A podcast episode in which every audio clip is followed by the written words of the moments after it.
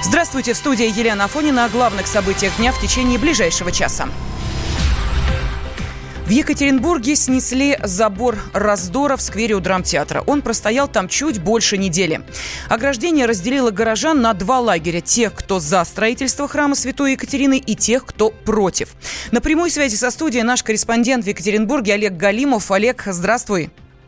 Добрый день. Что сейчас происходит в сквере? Ну, в сквере уже завершают давление, скажем так, э, по сносу э, забора, его уже действительно нет. Остались только лишь небольшие ямки, в которых остаются остатки свай и э, залитый несколько дней назад бетон. То есть, по большому счету, сейчас э, проход по скверу он доступен э, любому желающему. И действительно сейчас вот этого ограждения, которое поделило город на, на лагеря, его больше нет. Ну а есть ли понимание, как будут проводить опрос жителей и, э, что еще важнее, жителей микрорайона? Или, собственно, опрос коснется всего полутора миллионного города? Точного и официального ответа на эти вопросы пока что нет. Пока нету и понимания, как проводить опрос, в каком формате. Но есть вот предварительные данные о том, что а, власти, власти города предоставят все-таки а, три альтернативные площадки, и четвертая будет выбрана уже по итогам опроса. То есть в итоге э, у жителей Екатеринбурга будет возможность уже снова, снова голосовать за, за один из четырех вариантов э, строителей. Если мы говорим о трех площадках, то это предыдущий вариант строительства в акватории городского пруда, затем а, в центре города у цирка на месте, э, на месте заброшенной гостиницы, которую много лет назад так и не построили. И последний вариант это напротив ну, по другую сторону набережной от, от сквера, на, уже в другом сквере у спорткомплекса «Динамо». Олег, скажи, пожалуйста, ну вот э, мы э, понимаем, что э, вся эта ситуация началась только потому, что э, жители не знали, что опрос вообще проводится, где он проводится и так далее. Вот сейчас э, сама технология усовершенствована, люди понимают, э, где и каким образом они могут оставить э, свою заявку, свой комментарий относительно того, где, по их мнению, должен стоять этот храм. Ну, сегодняшний день э, это все проводится через сайт городской администрации. Только за первые сутки было, поступило более двух с половиной тысяч предложений о том, где же все-таки должен находиться храм, но обработано только 80 из этих заявок. Понятно, что ну, это чисто физически невозможно обработать такой объем информации за один день. Конечно же, люди сейчас знают, все сидят за этим, а если мы говорим о том, что было до этого, то проводились только общественные слушания, которые ну, и должны были проводиться согласно нормативным актам. Они действительно проходили, и тогда большинство проголосовало за храм. Но кто были эти люди, то есть и как они оказались на слушаниях, это, это уже э, вопрос десятый, потому что они проводились еще в феврале, и действительно мало кто о них знал. Угу. Олег, э, правда ли, что в борьбе против строительства храма вытоптали всю траву и вообще испортили внешний вид парка, и сейчас, э, собственно, той э, организации, которая э, должна заниматься строительством храма, приходится э, вот эти зеленые насаждения и э, травку возвращать к исходу исходному до вот этих протестных акций виду? Ну, безусловно, что внешний вид газона пострадал, но я бы хотел отметить, что еще во время вот прошлой недели, когда действительно были, были ожесточенные конфликты с представителями ОМОНа, а, волонтеры специальными оградками закрывали маленькие кустики а, цветов, чтобы не попался она ее, ее либо просто вырвали, ну, то есть, э, что ну, тысячи людей там гуляли чуть ли не ежедневно. А, ну, понятно, так митинговали за сохранение парка, что вытоптали всю траву. Спасибо. Корреспондент «Комсомольской правды» в Екатеринбурге Олег Галимов был на связи с нашей студией. В мэрии Екатеринбурга уже уточнили, что за сутки поступило более двух с половиной тысяч предложений от местных жителей по новому месту для возведения храма. Ну, а после заявления Владимира Путина о том, что надо провести опрос жителей, в Екатеринбург выехал директор крупнейшего в России исследовательского центра ВЦИОМа Валерий Федоров. С ним побеседовал специальный корреспондент «Комсомольской правды» Александр Гамов оцениваю как давно назревшее решение. Вот. Довольно странно, что пришлось на федеральный уровень это выносить, потому что, э, конечно, столкновения, которые э, в несколько дней в городе э, шли, показывают, что, в общем, нужно было быстрее местной власти реагировать. Это вопрос их компетенции.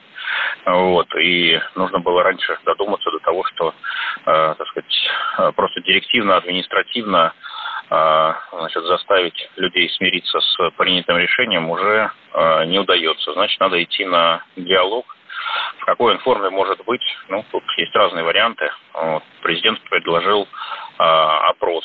Там на месте высказываются и другие идеи. Ну, например, референдум. Вот. И это тоже не, так сказать, исчерпывающий набор вариантов, могут быть, опять-таки, третий, четвертый. Главное не форма конкретная, опрос, референдум, что-то еще, там, слушание общественное, да, главное это сам по себе диалог понимание, что в а, большом, современном, крупном, а, динамично развивающемся городе, вот все эти определения точно подходят к Екатеринбургу, а, невозможно все решать административным методом или тем более силовым. Нужна дискуссия, нужно, э, так сказать, уметь эту дискуссию вести, вот, нужно уметь признавать ошибки и, самое главное, надо учитывать интересы э, разных групп, разных сообществ, а, вовлеченных в процесс принятия решений. Понял. Скажите, это ваша инициатива туда поехать или вам предложили местные власти или Кремль? Ну, я э, вообще активно по стране разъезжаю. Да, мы знаем. Ну, это был мой собственный план. Вот, mm да, и когда в Сочи президент э, в четверг предложил э, опрос провести, я понял, что значит, мне нужно срочно туда. Работа началась уже? Ну, работа идет уже, на самом деле, не первый день, ну и будет продолжаться. Ну, должно быть решение все-таки городского совета, в какой форме все это пройдет. Вот. Э, э, должны быть э, выделены деньги с директором ВЦУМа Валерием Федоровым побеседовала специальный корреспондент «Комсомольской правды» Александр Гамов. 20 мая администрация Екатеринбурга объявила сбор предложений горожан по возможным площадкам строительства храма, который будет продолжаться в течение 10 дней.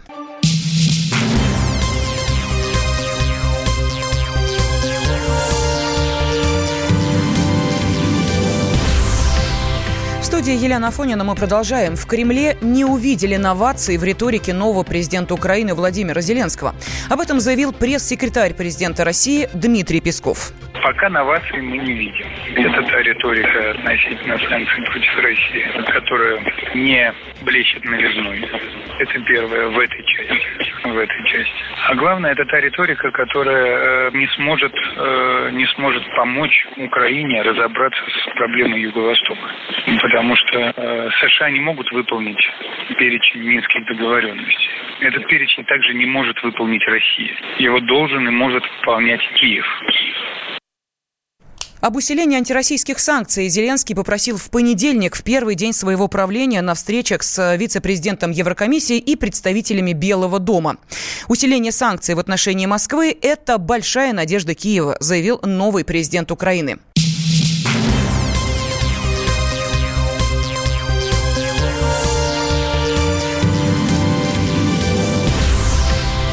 Студии Елена Афонина мы продолжаем. Правительство упростило процедуру получения инвалидности.